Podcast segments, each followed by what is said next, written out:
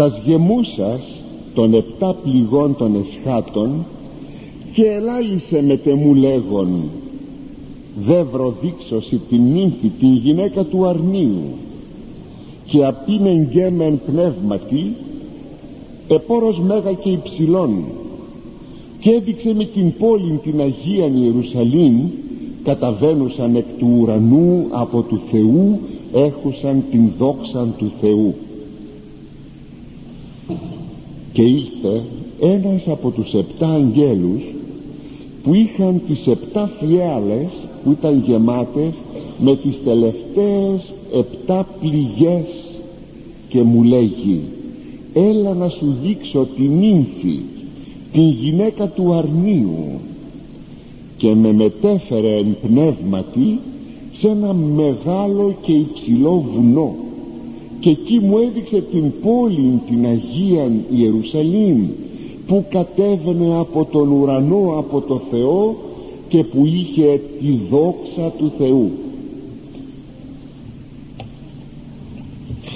Αφού αγαπητοί μου ο Ιερός Ευαγγελιστής μας προετοίμασε με την εικόνα της κατερχομένης από τον ουρανόν και από το Θεό Εκκλησίας ως της νέας Ιερουσαλήμ και ως νύμφης έρχεται τώρα να μας ξεναγήσει ούτως υπήν εις τα μυστήρια αυτής της πόλεως και αυτής της νύμφης.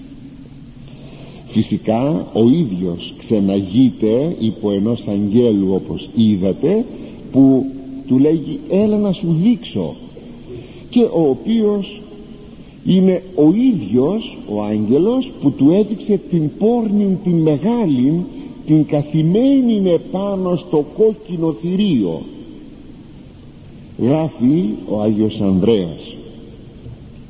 Ο γάρ τότε την πληγή της αξίης επάγων νύνε την μακαριότητα της Εκκλησίας το Αγίο υποδείκνηση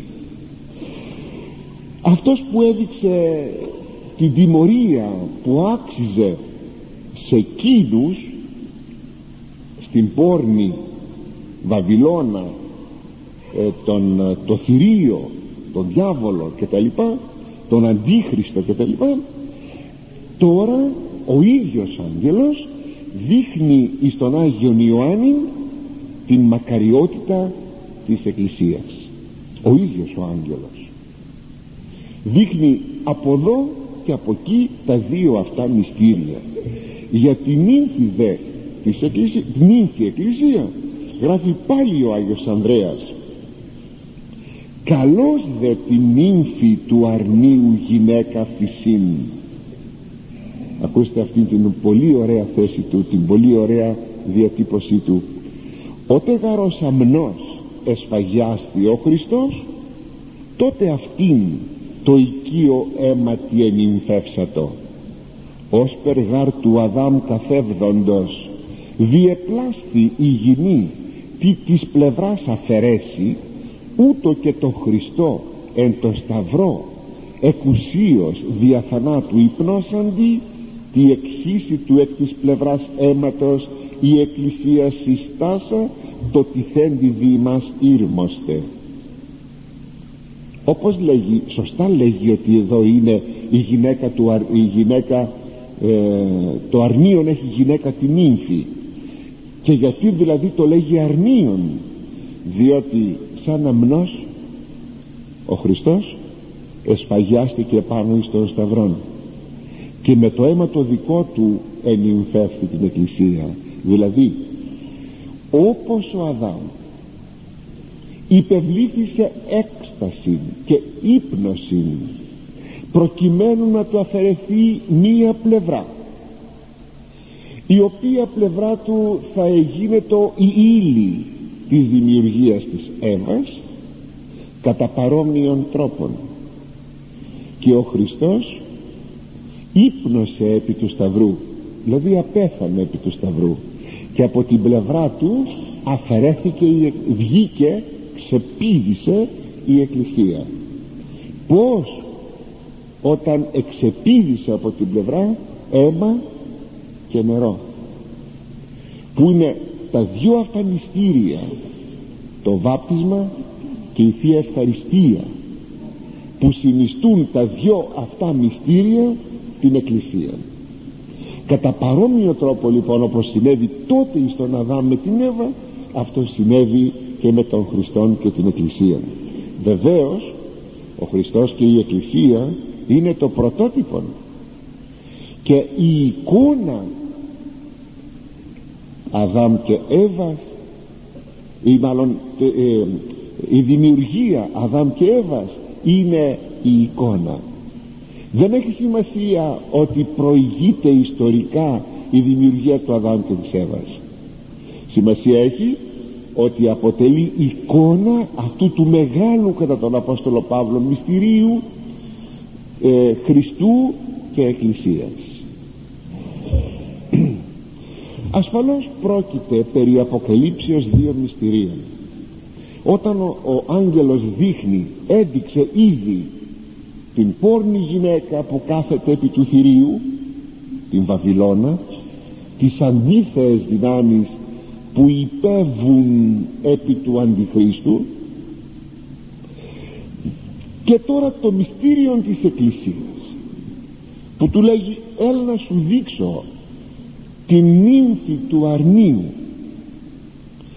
και εκεί στην δείξη της πόρνης Βαβυλώνος ως γυναίκας δείχνει το μυστήριο της ανομίας και των βαθέων του σατανά είναι μυστήριο η ανομία. Είναι μυστήριο διότι πως ο άνθρωπος ή καλύτερα πως λογικά όντα δεν θα μπορούσαν να είναι ευχαριστημένα και ευτυχή κοντά στο Θεό ζητούν την απομάκρυνσή τους. Όπως είναι ο διάβολος. Και ο διάβολος ακριβώς εκφράζει αυτό το μυστήριο της ανομίας και παρασύρει όλους εκείνους οι οποίοι ε, ακολουθούν αυτήν την αντίδραση την επανάσταση κατά του Θεού. Το ρωτήσατε ποτέ γιατί ο άνθρωπος επαναστατεί κατά του Θεού; Αφού είναι η πηγή της ευτυχίας ο Θεός. Είναι αυτή η αυτοζωή και το αυτοφός γιατί φεύγει από εκεί ο άνθρωπος και γενικά τα λογικά όντα γιατί φεύγουν. Το εξετάσατε ποτέ γιατί θα μου πείτε είναι ελευθερία κινούνται. Βεβαίως είναι ελευθερία και ο Θεός αφήνει αυτό.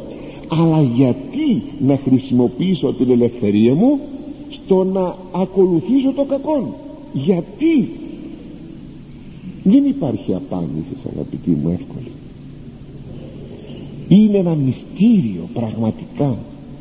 Έτσι μυστήριο είναι το κακό και μάλιστα στο ίδιο το βιβλίο της Αποκαλύψεως λέγεται αυτό το μυστήριο βαθέα του σατανά τα βαθέα του σατανά και ακόμη μυστήριον είναι αγαπητοί από την άλλη μεριά και οι δείξεις της νύμφης γυναικός το μυστήριο της Βασιλείας του Θεού που εκεί βλέπει κανείς το μυστήριο της αγάπης του Θεού το μυστήριο της σοφίας του Θεού και το μυστήριο της δυνάμεως του Θεού.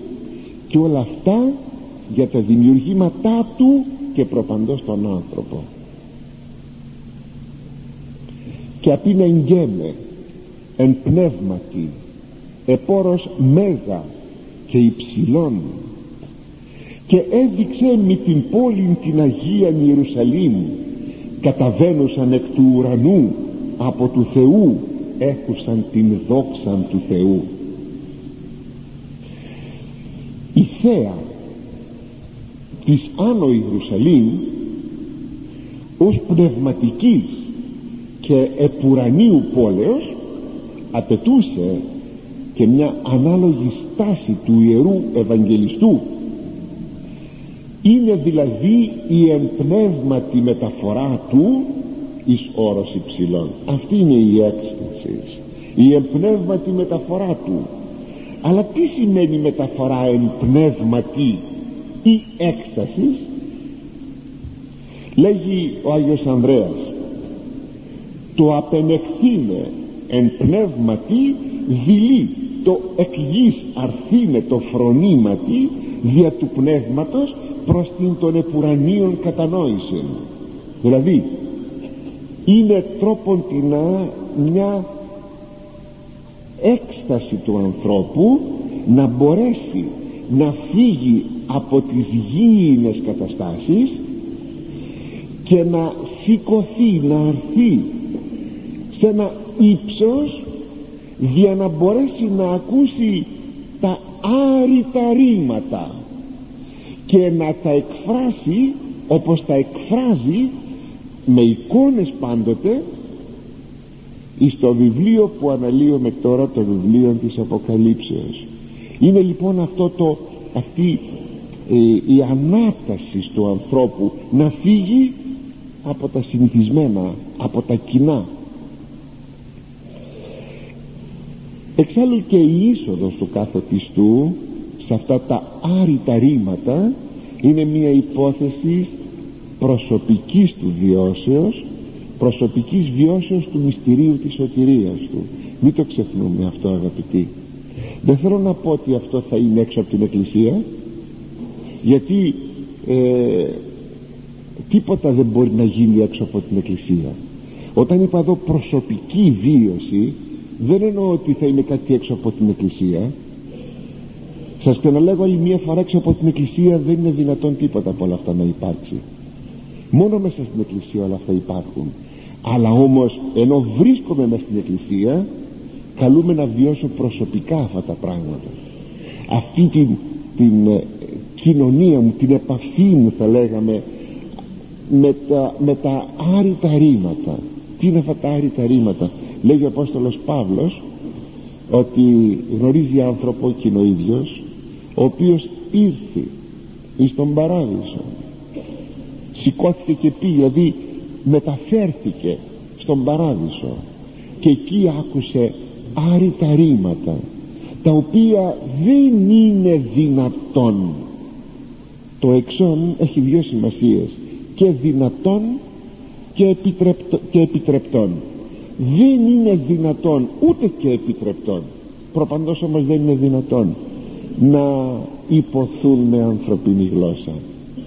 Διότι τα ρήτα ρήματα είναι άκτιστα. Πως λοιπόν δια της κτιστής γλώσσης και δια των κτιστών λόγων θα μπορέσει κανείς να μεταφέρει τα, τις άκτιστες πραγματικότητες; Είναι αδύνατον. Γι' αυτό το λόγο χρησιμοποιούνται οι εικόνες.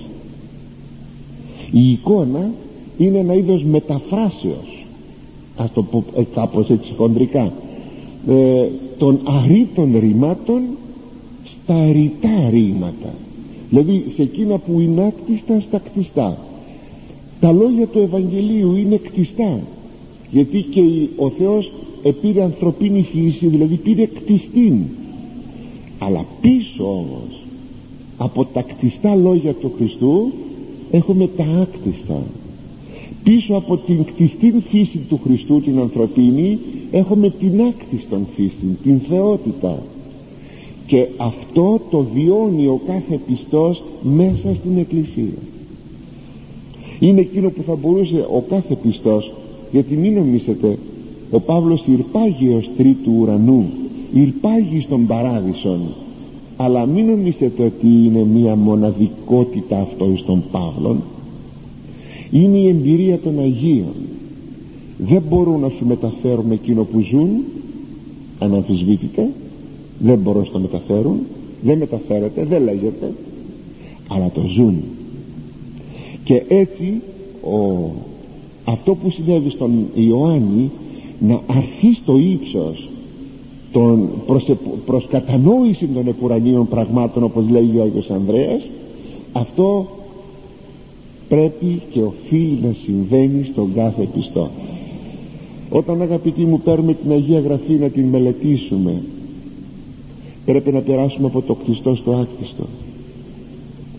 Δεν πρέπει να μείνουμε στο γράμμα. Πρέπει να μπούμε στο νόημα στο πνεύμα να πάμε πίσω από το γράμμα το γράμμα είναι τα σπάργανα του Ιησού Χριστού. Θέλετε ακόμη; Είναι η σάρκα του Ιησού Χριστού. Θέλετε ακόμη; Είναι το καταπέτασμα που χωρίζει τα Άγια από τα Άγια των Αγίων. Αυτό είναι το γράμμα. Είναι χρήσιμο. Είναι πολύ σπουδαίο. Αλλά δεν είναι επαρκές. Όλα αυτά που λέμε εδώ στη σειρά των θεμάτων μας τι είναι όλα αυτά; Εικόνες είναι αλλά ο κάθε πιστός μπορεί να ανεβεί πολύ ψηλά να καταλάβει αυτά τα πράγματα. Πολύ ψηλά. Δηλαδή ίσως ε, και πέρα από εκείνο που εγώ έχω κατανοήσει. Διότι εγώ κατανοώντας κάτι προσπαθώ να σας το πω. Ένας ακροατής μπορεί να ανεβεί πολύ ψηλότερα από τον ομιλητή. Εξαρτάται από πολλά στοιχεία. Μόνο εδώ προσέξτε μια πλάνη μη για μια στιγμή πιστέψουμε ότι αρχίζουμε να κατανοούμε και δεν είναι κατανόησης αλλά είναι πλάνη. Θέλει πολύ προσοχή και πολύ πολύ ταπείνωση. Σε εκείνο που θα ήθελα μόνο να μείνω είναι ότι το γιατί προσφέρονται όλα αυτά με εικόνες. Είναι σπουδαίο. Γιατί δεν εκφράζονται κατά άλλων τρόπων έτσι βλέπετε μιλάμε για την Άνω Ιερουσαλήμ ως νύμφη, ως πόλης. Θα ακούσετε ποιο το τείχος της από τι είναι φτιαγμένο η πλατεία της ε, οι πύργοι της, οι πυλώνες της. Δεν είναι αυτό η Βασιλεία του Θεού.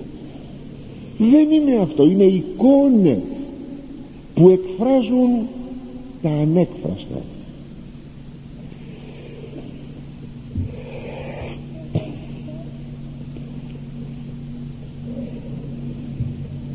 Και είδε εκεί την πόλη την Αγία που κατέρχεται από τον ουρανό από το Θεό και είχε τη δόξα του Θεού. Είχε τη δόξα του Θεού μας λέγει ο Ιερός Ευαγγελιστής. Εδώ θα κάνω μια περίεργη ερώτηση. Αυτό μας το λέγει ο Ιερός Ευαγγελιστής εμάς. Μάλιστα προσέξτε αυτό. Μας το λέγει ότι είχε τη δόξα του Θεού. Εμείς που το ξέρουμε; Περίεργη ερώτηση αυτή. Είναι εκείνο που καμιά φορά λέμε σε έναν, σε έναν συζητητή μας, σε έναν συνομιλητή μας. Του λέμε κάτι και μας λέει και πού το ξέρω εγώ αυτό; Άμα λέγει ο άλλος και πού το ξέρω εγώ αυτό; Ή εκφράζει πολλά πράγματα. Ορθολογισμό, απιστία δηλαδή πολλά πράγματα. Αγαπητοί μου γι' αυτό σας είπα περίεργη ερώτηση. Προσέξτε όμως. Έχω το λόγο. Υπάρχει ο ιστορικός τύπος της δοξασμένης πόλεως του Θεού της Εκκλησίας που τώρα εν οράματι βλέπει Ευαγγελιστής Ιωάννης. Υπάρχει ιστορικός τύπος. Ποιος είναι ο ιστορικός τύπος; Είναι είναι η σκηνή του μαρτυρίου. Το αντίσκηνο που είχε μέσα την κυβωτών της Διαθήκης και λέγεται η σκηνή του μαρτυρίου ακούστε τι γράφει στο βιβλίο της Εξόδου 40,28 και κάλυψε η θέλει την σκηνή του μαρτυρίου και δόξης Κυρίου επλήσθη η σκηνή. Αυτή η δόξα δε ή το εκτιφλωτικό φως αλλά όχι μόνον φως. Αυτό το φως αυτή η δόξα ενήργει ποικιλοτρόπως εξεδίωκε ε, εφώτιζε εκεράβνωνε εθανάτωνε και ούτω καθεξής. Το βλέπουμε από τα βιβλία Πεντατέφου κυρίως Λεβιτικό αριθμοί Δευτερονόμιο. Προπαντός αριθμοί Δευτερονόμιο και έξοδος. Βλέπουμε αυτή την ιστορία. Πόσοι αθανατώθησαν τιμωρούμενοι από τον Θεό από τη Θεία αυτή δόξα. Και ούκη δυνάστη Μωυσής εισελθύνει στην σκηνή του μαρτυρίου. Δεν μπορούσε να μπει στη σκηνή του μαρτυρίου ο Μωυσής. Ότι επεσκίαζε επ' αυτήν η νεφέλη και δόξης Κυρίου ενεπλήστη η σκηνή. Είχε κατεβήθια δόξα δεν μπορούσε ο Μωυσής να μπει μέσα στην σκηνή και τη δεδοξασμένη αυτή σκηνή τύπος της αληθούς και αχυροποιητού την οποία τώρα βλέπει ο Ιωάννης έβλεπε τότε ο λαός εις την έρημον. Την πρωτότυπον τη βλέπει ο Ιωάννης εν οράματι. Ο λαός όμως έβλεπε το αντίτυπον. Πού την έβλεπε; Στην έρημο όλος ο λαός. Δυο εκατομμύρια άνθρωποι αγαπητοί μου έβλεπαν τη Θεία Δόξα επί της σκηνής του μαρτυρίου. Θα μου πείτε και τι σχέση έχει το ένα με το άλλο. Έχει την εξής. γράφει ο Απόστολος Παύλος. Οι ιερείς υποδείγματι και σκιά λατρεύουσι των επουρανίων καθώς και χρημάτιστε Μωυσής μέλλον επιτελήν την σκηνήν. Ώρα γαρφισή ποιήσεις πάντα κατά των τύπων των διχθέντας εν το όρι. Εβραίους 8,5 ότι οι ιερείς ε, ελάτρευαν δια της σκηνής, δια της σκιάς και δια των υποδειγμάτων των μοντέλων ελάτρευαν τα επουράνια τα αληθινά όπως εξάλλου του είπε ο Θεός του Μωυσή πρόσεξε προκειμένου να κατασκευάσεις την σκηνή θα την κατασκευάσεις όπως θα σου υποδείξω εγώ διότι ό,τι έκανε ο Μωυσής ή το μοντέλο υπόδειγμα των επουρανίων πραγματικότητων αυτές τις πραγματικότητες ξαναλέγω που βλέπει τώρα ο Ιωάννης ούκ ισχυροποίητα θα πει Εβραίους 9 στη συνέχεια ο Απόστολος ούκ ισχυροποίητα Άγια εισήλθεν ο Χριστός αντίτυπα των αληθινών αλης αυτών των ουρανών και ο Χριστός λέγει δεν μπήκε σε χειροποίητα Άγια όπως ήταν ο ναός του Σολομώντος χειροποίητα Άγια εκεί. Αλλά μπήκε εις αυτών των ουρανών διότι εκείνα τα χειροποίητα ήσαν αντίτυπα αντίγραφα των αληθινών. Εάν λοιπόν τα αντίτυπα αγαπητοί μου εδέχοντο τόσην δόξαν τα πρωτότυπα πως και πού ξέρουμε ότι η Ιερουσαλήμ η Άνω Ιερουσαλήμ βασιλεία του Θεού θα έχει δόξα; Την είδε ο λαός; Την είδε ο λαός τη δόξα; Όχι μία μέρα όχι δύο μέρες 40 χρόνια στην έρημο και κάτι ακόμα. Και καθ' όλη τη διάρκεια της ιστορίας του ακόμη και τότε που έκτισε τον ναό του Σολομώντος διότι και τότε στα εγγένεια του ναού όταν ο, ο Σολομών προσεύχεται κατέβηκε αυτή η Θεία Δόξα και επεσκίασε τον ναόν. Από εκεί το ξέρω. Γι' αυτό σας έχω πει και σας το λέγω είναι αληθινά όλα αυτά. Είναι κατοχυρωμένα είναι δυνατά δεν είναι κατεπινόηση κατεπίνια ανθρωπίνη. Αλλά είναι φοβερές πραγματικότητες ο Ισαΐας προφητεύει για αυτή την καινούργια Ιερουσαλήμ την εκκλησία. Η εκκλησία είναι. Φωτίζου φωτίζου η Ιερουσαλήμ. Τι να πει φωτίζου να δέχεσαι τη δόξα του Θεού ή κυγάρ σου το φως. Γιατί έφτασε το δικό σου το φως η Θεία σου δόξα. Και η δόξα Κυρίου επισέ ανατέταλκε σε σένα έχει ανατείλει η δόξα του Κυρίου επιδεσέ φανίσετε Κύριος και η δόξα αυτού επισέ οφθήσετε. Γιατί σε σένα θα φανεί ο Κύριος και η δόξα του σε σένα θα γίνει φανερή. Έχουμε λοιπόν τα αντίτυπα έχουμε και τα πρωτότυπα. Εδώ ο Ισαΐας μιλάει για το πρωτότυπο για την πρωτότυπο δηλαδή αυτή ταύτη τη Βασιλεία του Θεού αυτή ταύτη την Εκκλησία αυτή που τώρα σας ξελέγω εν εικόνη βλέπει ο Άγιος Ιωάννης. Πάντως όταν λέγει ο Ευαγγελιστής Ιωάννης ότι είδα τη δόξα ότι είδα την πόλη να έχει τη δόξα του Θεού σημαίνει όπως τότε στον τύπον σκηνήν μαρτυρίου την παρουσία του ιδίου του Θεού. Ο φωστήρ αυτής όμοιος λίθο τιμιωτάτο ως λίθο οι άσπιδοι κρυσταλλίζονται ο φωστήρας της όμοιος με λίθο πολύτιμο λίθον ίασπιν που κρυσταλλίζει. Φωστήρας, φωστήρ λέγεται εκείνο που δίνει φως. Μία λάμπα αυτή λέγεται φωστήρ οτιδήποτε δίνει φως λέγεται φωστήρας. Ο ήλιος είναι φωστήρας. Η σελήνη είναι φωστήρας. Αλλά λίγο πιο κάτω ο Ιερός Ευαγγελιστής θα μας γράψει ότι στην καινούργια αυτή πόλη δεν είδε ούτε τον ήλιον ούτε την σελήνη. Δεν υπήρχαν πλέον αυτοί οι γνωστοί φωστήρες όπως τους δημιούργησε ο Θεός κατά τη δημιουργία τον μεγάλο λέει το φωστήρα και τον μικρό το φωστήρα τον ήλιο και τη σελήνη.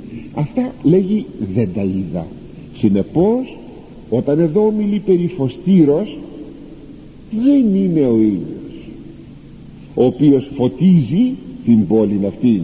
Τι είναι αυτός ο φωστήρ που δεν είναι ο ήλιος είναι διάφορος του ηλίου γράφει ο Άγιος Ανδρέας Κεσαρίας. Φωστήρ της Εκκλησίας ο Χριστός. Ο Χριστός είναι ο φωστήρας της Εκκλησίας. Και σημειώνει διαμέν της κρυσταλλόδους η άσπιδος ως αϊθαλής και ζωοδόρος και καθαρός δηλαδή ο Χριστός που φωτίζει την πόλη την καινούρια τη βασιλεία του δίδει στους πολίτες αυτής της πόλεως την αϊθαλότητα την ζωή και την αγιότητα. Φανερούται δε δια της κρυσταλλιζούσης αυτής η άσπιδος κρυσταλλίζει λαμποκοπά όπως το διαμάντι το πολύεδρο και φανερώνει την υπερκοσμία έγλη του Θεού την το υπερκόσμιο φως του Θεού που δέχεται η πόλης το απάβγασμα αυτής της Θείας δόξης και όταν λέγει ο Κύριος ότι οι δίκαιοι θα λάμψουν σαν τον ήλιο στη Βασιλεία του Θεού από πού θα λάμψουν; Θα πάρουν από τη Θεία δόξα. Έτσι και η πόλη η Εκκλησία η Βασιλεία του Θεού θα πάρει από τη Θεία δόξα.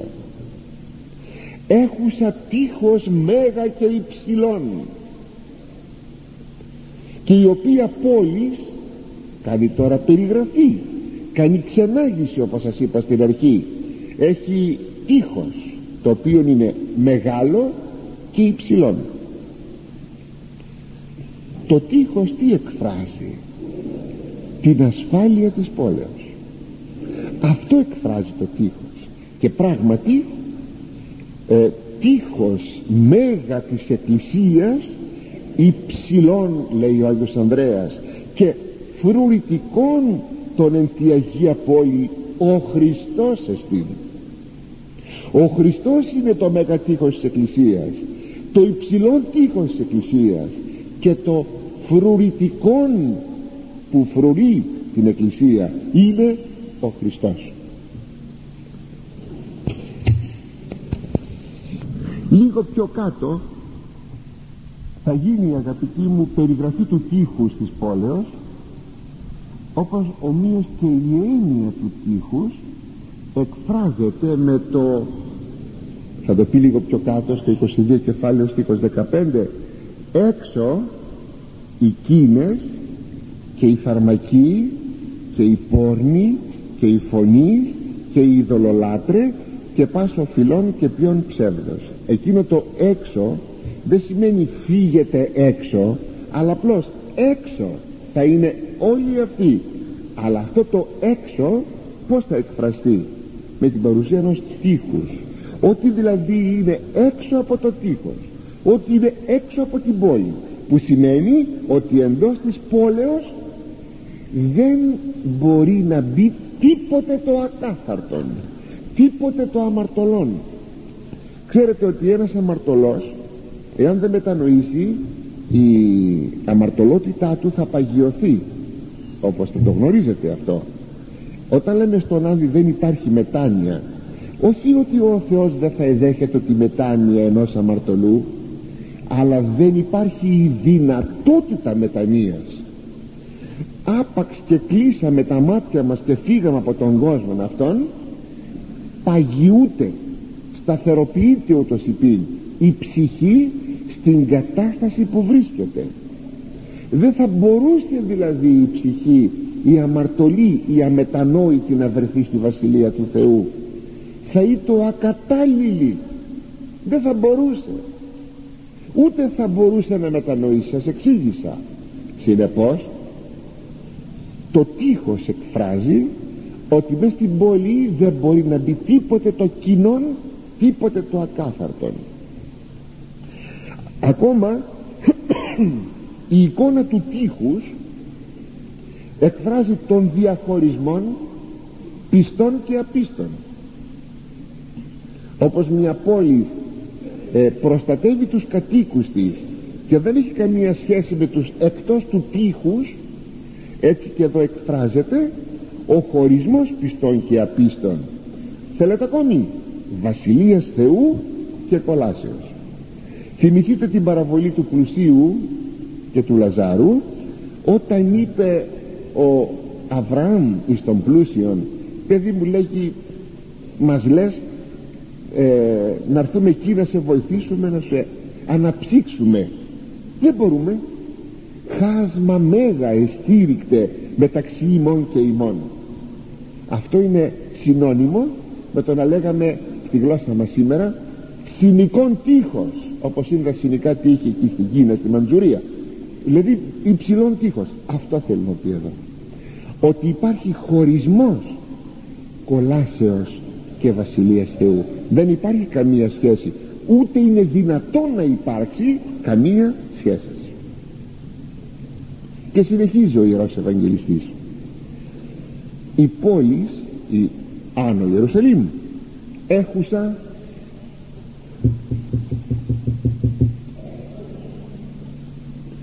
πυλώνας 12 και επί της πυλώσιν αγγέλους 12 και ονόματα επιγεγραμμένα αεστιν ονόματα των 12 φυλών των Ιών Ισραήλ. Απανατολών πυλώνες 3 και από βορρά πυλώνες 3 και από νότου πυλώνες 3 και από δυσμών πυλώνες 3 και το τείχος της πόλεως έχουν θεμελίους 12 και επ' αυτών 12 ονόματα των 12 Αποστόλων του Αρνίου έχουν λέγει η πόλη πυλώνας 12 τι είναι ο πυλώνας; Είναι η πύλη. Η πύλη είναι ο πυλώνας. Και η νέα πόλης έχει πύλες σε τι θα μπορούσε να τις χρειαστούν οι πύλες αυτές; Επάνω στο σε τι θα μπορούσαν να χρειαστούν πάλι σας θυμίζω. Είναι εικόνες. Όπως δεν μπορούμε το παράδειγμα προσέξτε αυτό που θα σας πω γιατί πολλοί το παθαίνουν. Όπως δεν μπορούμε το παράδειγμα να το χρησιμοποιήσουμε ως αποδεικτικό στοιχείο το παράδειγμα απλώς διασαφίζει. Μία αλήθεια διασαφίζει. Δεν αποδεικνύει. Ε, κατά παρόμοιο τρόπο και εδώ η εικόνα διασαφίζει. Δεν αποδεικνύει. Μπορεί να έχουμε ανα πάσα στιγμή για το ίδιο πράγμα μια αλλαγή εικόνας. Μια δεύτερη, μια τρίτη, μια δέκατη εικόνα. Ανα πάσα στιγμή η εικόνα διασαφίζει έτσι εδώ όταν έχουμε πύλες σημαίνει ότι έχουμε μια κοινωνία προς τα έξω. Δεν είναι αντιφατικό με τα προηγούμενα που σας είπα σας εξήγησα το γιατί. Διότι εις τον οπτικό ορίζοντα του Ιερού Ευαγγελιστού υπάρχει τόσο η καινή γη με την Άνω Ιερουσαλήμ όσο και η παλαιά γη με την στρατευωμένη εκκλησία δεν σημαίνει προηγουμένως το προηγούμενο κεφάλαιο στην αρχή του κεφαλαίου που μας είπε είδα καινούργια ουρανό και καινούργια γη δεν έρχεται σε αντίφαση αλλά θέλει να δώσει συμπληρωματικές εικόνες μιας πραγματικότητας. Για να σας το δώσω το καταλάβετε ο Κύριος κάποτε θέλει να μιλήσει για τη στρατευωμένη εκκλησία. Λέγει τι είναι ομοιώσω την βασιλεία του Θεού; Και είναι η στρατευωμένη εκκλησία δεν είναι η πουράνιος τι είναι ομοιώσω με τι πράγμα λέει την παρομοιάσω με σαγίνη με δέκα παρθένες με ε, εκείνο με αγρόν με, με. Είδατε εκείνο το τι ομοιώσω είναι η δυσκολία τροποντινά να εκφράσει κανείς εκείνο που δεν εκφράζεται. Και παίρνει εικόνες. Και κάθε εικόνα κάθε φορά εκφράζει μία πτυχή αυτού του μυστηρίου έτσι εδώ στον οπτικό ορίζοντα υπάρχει του Ιερού Ευαγγελιστού υπάρχει και η στρατευωμένη εκκλησία. Και εδώ σημαίνει ότι από αυτήν την πόλη την εκκλησία εξέρχεται το Ευαγγέλιο εις τα έθνη. Φορείς δε το Ευαγγελίο είναι οι δώδεκα Απόστολοι. Διότι οι δώδεκα πυλώνες είναι οι δώδεκα Απόστολοι. Συνεπώς βγαίνουν από την πόλη από τις δώδεκα πόρτες δώδεκα πυλώνες οι δώδεκα Απόστολοι προς τα έθνη με το Ευαγγέλιο. Δηλαδή το Ευαγγέλιο του Χριστού που φεύγει από την Εκκλησία να απλωθεί το μήνυμα του Ευαγγελίου να απλωθεί σε όλα τα έθνη.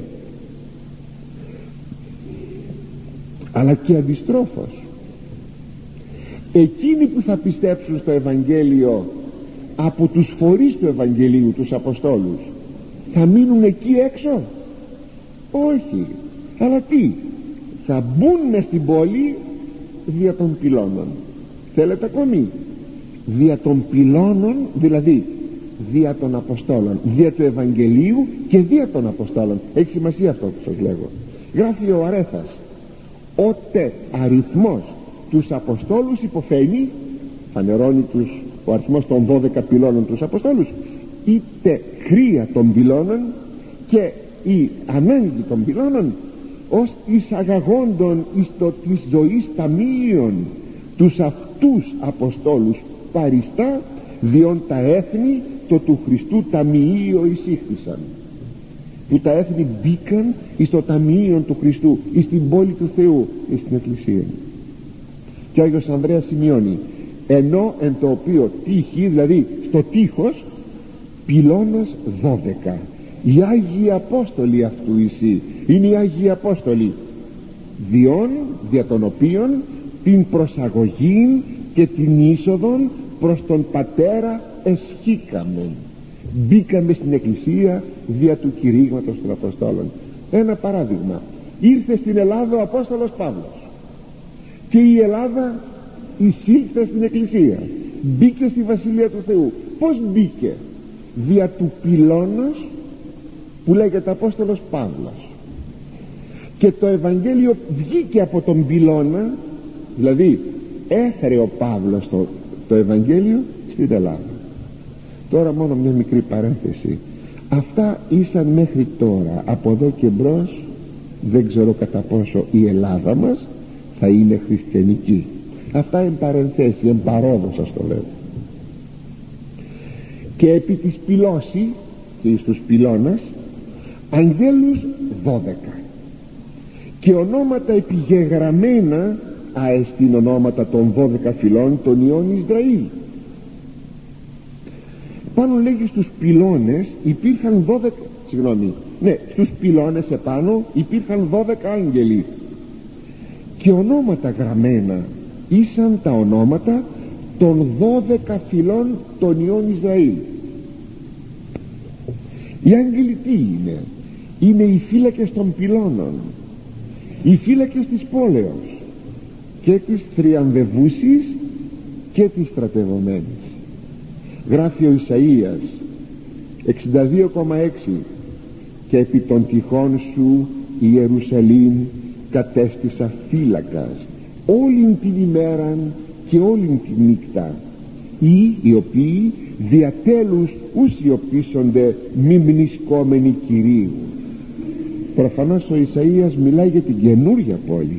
Είπε θα δες το κεφάλαιο 62 χωρίς αυτό να έχει σημασία χωρίς να έχει σημασία που εκεί αναφέρεται στην καινούρια πόλη. Έβαλα λέγει φύλακες. Νύχτα μέρα θα πει αιωνίως και οι οποίοι φυλάτουν και υμνούν τον Θεό. Ο Ανδρέας πάνω σε αυτό γράφει και αυτοί δε οι άγγελοι συνεργούμενοι υπαγγέλων 12 των προυχόντων και μάλλον πλησιαζόντων Θεό κατά την αγχιστία την εναγιότητη δηλαδή οι Απόστολοι οι 12 Απόστολοι έχουν 12 συνεργάτες αγγέλους και μάλιστα σπουδαίους αγγέλους εκ των προυχόντων δηλαδή οι προύχοντες οι ανώτεροι άγγελοι οι οποίοι πλησιάζουν τους Αποστόλους κατά την αγχιστία την ενα, εναγιότητη από τη συγγένεια που έχουν οι άγγελοι με τους Αποστόλους στην αγιότητα. Δηλαδή εδώ υπάρχει η εξής θέση. Εάν ο Κύριος μας είπε ότι ο κάθε πιστός έχει τον φύλακα άγγελών του πόσο περισσότερο φύλακα άγγελο φύλακες αγγέλους έχει η Εκκλησία. Αυτό έχει πάρα πολύ σημασία και αυτό μας παρηγορεί πολύ γιατί υπάρχουν εποχές κλειδονισμού της Εκκλησίας.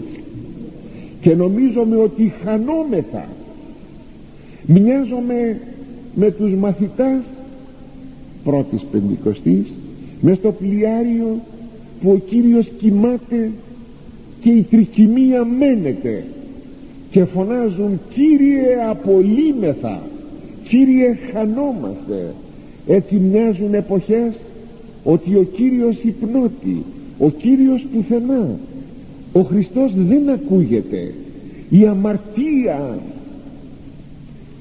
γίνεται ε, πολύ επάνω στην γη. Το κακό θριαμβεύει. Και οι πιστοί φωνάζουν Κύριε υπνώτη Κύριε που είσαι; Δεν βλέπεις τι γίνεται στην εκκλησία σου; Αγαπητοί μου καλά κάνουμε και φωνάζουμε. Και επικαλούμεθα τον Κύριο αλλά όμως τότε στους μαθητάς του είπε ο λιγόπιστη σε τι, ε, ε, σε τι διστάσατε σε τι ε, ανησυχήσατε όταν είπε στην τρικυμία να τελειώσει. Προσέξτε εμείς έτσι κοιμούμεθα αλλά η Εκκλησία δεν χάνεται. Πολλές φορές νομίζουμε ότι πρέπει να κάνουμε νόμους τι παράξενα πράγματα όποιος με καταλαβαίνει με καταλαβαίνει τι λέγω. Να κάνουμε νόμους να στηρίξουμε την Εκκλησία. Σχήματα της Εκκλησίας μπορούμε να στηρίσουμε η Εκκλησία δεν έχει ανάγκη ούτε από νόμους ούτε από υποστηρίξεις ανθρώπων ούτε από τίποτα. Η Εκκλησία δεν έχει ανάγκη από δεκανίκια. Περίεργο θα μοιάζει να, να, να εξαρτάται η Εκκλησία από έναν υπουργό από έναν πρωθυπουργό. Περίεργα πράγματα η Εκκλησία εξαρτάται από τον Χριστό. Η Εκκλησία δεν χάνεται. Ίσως να ζούμε το μυστήριο της ανομίας φτάνονται στα έσχατα. Ίσως. Και όπως ο Κύριος μας είπε ότι έτσι θα συμβούν αυτά. Το κακό θα πλεονάζει και στην εκκλησία του θα μένουν λίγοι. Ίσως να το ζούμε και αυτό. Πάντως ένα δεν μπορούμε να υπούμε ότι η εκκλησία θα χαθεί ή χάνεται από ανθρώπινες ενέργειες. Αυτό δεν μπορούμε να το πούμε. Η εκκλησία είναι του Κυρίου, του Χριστού σε εκείνον ανήκει και δεν μπορούμε να πούμε ότι θα πάμε να προσέξτε να σώσουμε την εκκλησία. Άλλο δε εκείνο το περίεργο που λέγουν μερικοί άπιστοι άνθρωποι μην έχουν καμία σχέση με την εκκλησία που λέγουν βεβαίως πρέπει να φροντίσετε πρέπει να κάνετε κάποιες υποχωρήσεις για να σώσουμε την εκκλησία.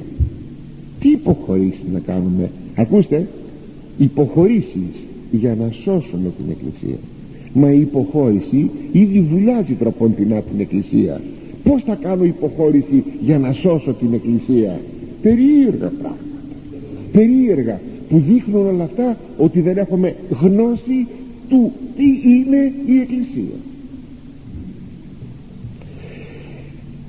τα επιγεγραμμένα λοιπόν ονόματα είναι τα ονόματα των πιστών του νοητού Ισραήλ.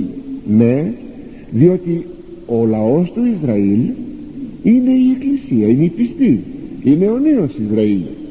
Επάνω σε αυτό γράφει ο Ανδρέας σας το διαβάζω γρήγορα. Τα δε ονόματα των φυλών του νοητού Ισραήλ επί τες αποστολικές εισόδης γέγραπτε επειδή και τα του αισθητού εν τη επομίδη του πάλε κατά καιρόν αρχαιρέως εγέγραπτο και γαριγραφή νυν δια των ονομάτων τούτων την περί των πιστών μέρημεν της Αποστόλης προς μαρτυρή. Ο αρχαίος, αρχαίος αρχιερεύς η Παλαιά Δεθήκη στις επομίδες του εδώ είχε τα 12 ονόματα του Ισραήλ. Έτσι λοιπόν λέγει και εδώ τα ονόματα των φυλών του νοητού Ισραήλ είναι γραμμένα στις 12 πύλες αυτής της πόλεως.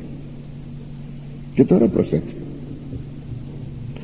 Από Ανατολών πυλώνες τρεις και από Βορρά πυλώνες τρεις και από Νότου πυλώνες τρεις και από Δυσμών πυλώνες τρεις. Αυτή η κατανομή των πυλώνων ανά τρεις ανταποκρίνεται βεβαίως στα τέσσερα σημεία του ορίζοντος όπως σαφώς το είδατε και θεωρείται η πόλη τετράγωνος. Θα το δούμε λίγο πιο κάτω αυτό ότι η πόλη είναι τετράγωνη. Και τι σημασία έχει ότι είναι τετράγωνη. Αυτό έχει πάρα πολλές σημασίες αγαπητοί μου το ότι έχουμε τετράγωνη την πόλη και ανα, στην κάθε πλευρά της του τείχους είναι ανά τρεις πυλώνες θα σας πω μια παλιά ιστορία. Όταν βρέθηκαν οι Ισραηλίτες στην έρημο έλαβαν εντολή από το Θεό όταν στρατοπεδεύουν να διατηρούν την εξής διάταξη όπως τη βρίσκομαι γραμμένη στο δεύτερο κεφάλαιο του βιβλίου αριθμοί στο κέντρο του στρατοπέδου θα είναι το ισκυρί του μαρτυρίου. Σύμβολον της κεντρικής παρουσίας του Θεού. Ανατολικά τρεις φυλές. Ιούδας, Ισάχαρ και Ζαβουλών με έμβλημα το λέοντα. Μια σημαία δηλαδή που είχε πάνω ένα λεοντάρι. Σημαία. Νότια τρεις φυλές. Ρουβίμ, Σιμεών και Γάδ με έμβλημα των άνθρωπων δυτικά τρεις φυλές Εφρέμ, Μανασής και Βενιαμίν με έμβλημα των τάβρων ή των βούν βόρεια τρεις φυλές Ασύρ, Δάν και Νεφθαλίν με έμβλημα των αετών. Αυτά τα εμβλήματα διατηρήθησαν στην Ιουδαϊκή παράδοση διότι το εβραϊκό κείμενο συγγνώμη το κείμενο των εβδομήκοντα μας λέγει κατά σημαίας κατοίκους πατριών αυτών. Ήσαν έτσι χωρισμένοι που να έχει η κάθε κάθε, κάθε τρεις φυλές μία σημαία. Εδώ τη λέξη σημαία. Το εβραϊκό κείμενο μας λέγει κατά σημαίας και κατά εμβλήματα οίκους πατριών αυτά τα εμβλήματα διασώθησαν από την Ιουδαϊκή παράδοση. Αυτή η διάσωση μας εμφανίζεται ήδη στα βιβλία της Αποκαλύψεως. Όταν ο Ιωάννης ο Ευαγγελιστής μας σημειώνει ότι είδε γύρω από το θρόνο του Θεού τέσσερα εμβλήματα υπό τη μορφή ζώων. Ενθυμίστε ο αετός ο λέον ο άνθρωπος και ο βούς. Αυτά διαποδίδονται και στους τέσσερις Ευαγγελιστάς. Είναι από εκεί είναι από το βιβλίο αριθμοί κατά την εβραϊκή ιδέα συνέχεια παράδοση όπως σας είπα. Συνεπώς εδώ έχουμε ότι ε, τα ζώα αυτά είναι περί των θρόνων του Θεού στην Αποκάλυψη. Άρα οι τέσσερις σημαίες περί της σκηνής του μαρτυρίου είναι ένας τύπος ένας σύμβολο ότι στο κέντρο ήταν ο θρόνος του Θεού. Το υλικό σημείο αυτού του θρόνου του Θεού το υλικό ήταν η σκηνή του μαρτυρίου. Ή όπως αλλού λέγεται το υποπόδιο των ποδών του. Και όπως λέει κάπου ένας ψαλμός προσκυνείται το υποποδίο των ποδών αυτού. Το υποπόδιο άλλο και τα πόδια άλλα. Και να προσκυνούμε λέει το υποπόδιο των ποδών όχι τα πόδια, το υποπόδιο που σημαίνει ότι δεν έχει σχέση με τα πόδια το υποπόδιο και το υποπόδιο των ποδών ξέρετε αγαπητοί μου τι είναι; Ο τίμιος σταυρός. Εκεί εναπετέθη ο Χριστός οι πόδες του το σώμα του επί του σταυρού. Είναι το υποπόδιο των ποδών του. Και τι λέγει ο ψαλμικός στίχος; Να προσκυνούμε το υποπόδιο των ποδών του. Α ώστε λοιπόν μπορούμε να προσκυνούμε τον Τίμιο Σταυρό που είναι οι βλάσφημοι χιλιοστέ και οι της έτερος αιρετικός που λέγουν ότι δεν μπορούμε να προσκυνούμε τον Τίμιο Σταυρό και τις Άγιες εικόνες; Βλέπετε; Αλλά πρόσεξτε εδώ. Οι τέσσερις πύλες αυτές εκφράζουν το εξής.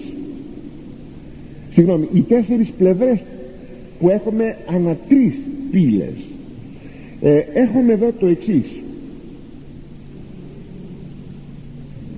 Ότι όπως, τον, όπως το παλιό στρατόπεδο των Εβραίων ήταν η ζωντανή παρουσία του Θεού έτσι και εδώ με τις τρεις πύλες από εδώ αριστερά δηλαδή στις τέσσερα σημεία του ορίζοντος έχουμε την παρουσία του Θεού στην καινούργια πόλη στην Εκκλησία.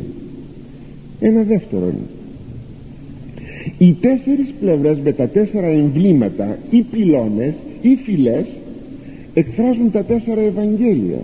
Γι' αυτό και στους Ιερούς Ευαγγελιστάς έμβλημα έχουμε των αετών και λοιπά όπως σας είπα προηγουμένως. Τα οποία τέσσερα Ευαγγέλια σαν άλλο τείχος περιχαρακώνουν την πόλη εκκλησία και τις καθορίζουν το περιεχόμενο ούτε κάτι πιο εδώ ούτε κάτι πιο εκεί. Αυτό που καθορίζουν τα Ευαγγέλια αυτό είναι το περιεχόμενο της πίστεως. Αυτό είναι το περιεχόμενο της Εκκλησίας και τίποτε λιγότερο τίποτε περισσότερο. Γι' αυτό η αίρεσης που αλλοιώνει το περιεχόμενο δεν εκφράζει την βασιλεία του Θεού. Ένα τρίτο αυτή η τετραμερή διάταξη των πυλώνων εκφράζει το σημείο του σταυρού από την Παλαιά Διαθήκη ακόμη είναι η άκτιστος ενέργεια του Τιμίου Σταυρού που αναφέρει και ο Άγιος Γρηγόριος ο Παλαμάς σε μια του ομιλία και αναφέρεται σε όλα εκείνα τα σημεία στην Παλαιά Διαθήκη. Πως ενεργούσε η άκτιστος ενέργεια του Τιμίου Σταυρού πρώτου ιστορικού Σταυρού τέταρτον οι τέσσερις πλευρές της πόλεως πάντοτε θεωρουμένης τετραγώνου βλέπουν προς τα τέσσερα σημεία του ορίζοντος προς τα οποία και αποτείνονται με το κήρυγμα τόσο του Σταυρού όσο και του μυστηρίου της Θείας Οικονομίας και του δόγματος της Αγίας Τριάδος ναι και του δόγματος της Αγίας Τριάδος διότι το δόγμα της Αγίας Τριάδος εκπροσωπείται από τις τρεις πύλες της κάθε πλευράς. Σταυροειδές σχήμα και στο, στην κάθε πλευρά τρεις πύλες. Το μήνυμα το δόγμα της ενανθρωπίσεως και το δόγμα της Αγίας Τριάδος.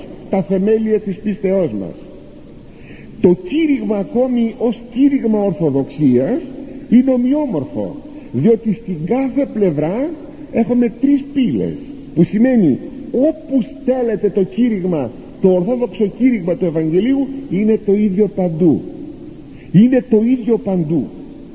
Όλα αυτά που σας είπα αγαπητοί μου τα γράφει θα τα διαβάσω πολύ γρήγορα χωρίς ερμηνεία. Τα γράφει ο Άγιος Ανδρέας ως εξής γι' αυτό διαβάζω τις γνώμες για να μην πείτε ότι μόνος μου ερμηνεύω. Το δε τετραμερές σχήμα των πυλώνων και η τρισή αυτών ανάπτυξης την εκ της τετρατεράτου οικουμένης της προσκυνητής Παναγίας Τριάδος δηλούν την επίγνωση ειν την οποία δια του ζωοποιού σταυρού ηλίθαμεν έχουμε πάρει εξήλιπτε σταυροειδές γάρ το σχήμα της των πυλώνων θέσεως χαρακτηρίζονται στην τριαδική των αποστόλων, αποστόλων τετρακτήν τετράδα την της Αγίας Τριάδος Κύρικα και την των τεσσάρων Ευαγγελίων εκπομπήν εις τα τέσσερα της γης πέρατα. Ό,τι σας είπα όλα αυτά τα γράφει στα, στις πέντε αυτές γραμμές ο Άγιος Ανδρέας ε, Κεσαρίας και ακόμη και κάτι ακόμη. Στη τετραμερή αυτή διάταξη της πόλεως οι ερμηνευτές διακρίνουν τις τέσσερις ιδιότητες της Εκκλησίας. Ότι η Εκκλησία είναι μία Αγία Καθολική και Αποστολική. Με τις τέσσερις αυτές, αυτές πλευρές. Ώστε βλέπει κανείς αγαπητοί μου πραγματικά ε, κάτι το καταπληκτικό μέσα σε αυτές τις εικόνες της Αποκαλύψεως τι πλούτος υπάρχει εκφράσεως πραγμα, θείων πραγματικότητων. Αν έτσι μπορούμε να βλέπουμε το Λόγο του Θεού να βλέπουμε τη σοφία του Θεού πως με αυτές τις απλές εικόνες μπορούμε να έχουμε τέτοιες εκφράσεις αληθείας; Τότε δεν μπορούμε εύκολα να παρασυρθούμε από όλα εκείνα τα ρεύματα τα οποία υπάρχουν και προσβάλλουν την Εκκλησία του Θεού. Εμείς ζούμε μέσα στη στρατευωμένη Εκκλησία και ατενίζουμε τη θριαβέμβουσα Εκκλησία. Αλλά μέσα σε αυτή τη στρατευωμένη Εκκλησία η χάρη του Θεού υπάρχει αλλά και οι απειλές και οι επιθέσεις του κακού ομοίως υπάρχουν γι' αυτό θα πρέπει να θεμελιούμεθα καθημερινά. Να θεμελιούμεθα σε βαθμό που να μπορούμε αγαπητοί μου να σταθούμε ζωντανά μέλη της Εκκλησίας του Χριστού. Ήμετρον να σας κάνω και εγώ κάποιες μου ανακοινώσεις. Βεβαίως θα έχουμε μία ίσως ε, πλουσιωτέρα τράπεζα. Βεβαίως θα έχουμε μια περισσότερα ανάπαυση από τις δουλειές μας. Αλλά θα παρακαλούσα πάρα πολύ αυτά. Να μην φτάσουν στο σημείο της πατάλης μην φτάσουν στο σημείο της ασωτείας ιδιαίτερα θα ήθελα να σας παρακαλέσω το θέμα της χαρτοπεξίας το τονίζω θα σας το λέγω κάθε χρόνο. Ίσως πάλι να μου πείτε ότι κάθε χρόνο σας μιλώ για την χαρτοπεξία ναι εφόσον επιμένει θα επιμένω και εγώ θα παρακαλέσω λοιπόν μην πιάσουμε στα χέρια μας την χαρτοπεξία την τα χαρτιά. Ακούσατε; Όχι να μην παίξουμε χαρτιά να μην πιάσουμε στα χέρια μας τα χαρτιά. Αυτό το θαυμάσιο βιβλιαράκι που μοιάζει σαν υπερβολικό του πατρός Χαραλάμπους ε, Βασιλοπούλου οι 52 δαίμονες χαρτοπεξίας και που είναι πραγματικά καταπληκτικό είναι αληθινό έτσι εμπαρόδο σας λέγω γιατί συνέπεσε κοιτώντας ένα λεξικό. Ε, μάλλον συγκεκριμένα το ταμείο. Όχι ένα λεξικό. Ε, της Αγίας Γραφής ε, βρήκα ότι στα χαρτιά αυτά δίδονται 52 ονόματα δαιμόνων. Ένα λοιπόν από αυτά είναι και το όνομα Λιλίθ. Λιλίθ. Συμπτωματικά βρήκα σε ένα λεξικό ότι είναι ένας δαίμον που αναφέρεται στο βιβλίο της Παλαιάς Διαθήκης όλα τα ονόματα των 52 χαρτιών είναι ονόματα δαιμόνων. Και πέστε μου σας παρακαλώ όπως το Ευαγγέλιο το κρατώ στα χέρια μου γιατί είναι γραμμένος ο Λόγος του Θεού φυσικά στο τυπογραφείο. Αλλά είναι ο Λόγος του Θεού έχει το σταυρό απ' έξω και το φυλάω εγώ το Ευαγγέλιο το προσκυνώ. Και έχουμε την, την ευμενή επίδραση του, του, του Ευαγγελίου ως αντικείμενο λέγουν οι πατέρες κατά παρόμοιο τρόπο και εκείνο που φέρει επάνω τη σφραγίδα του σατανά δέχομαι την κακή επιρροή. Ως αντικείμενο τα χαρτιά έχουν την κακή τους επιρροή. Πραγματικά είναι 52 δαίμονες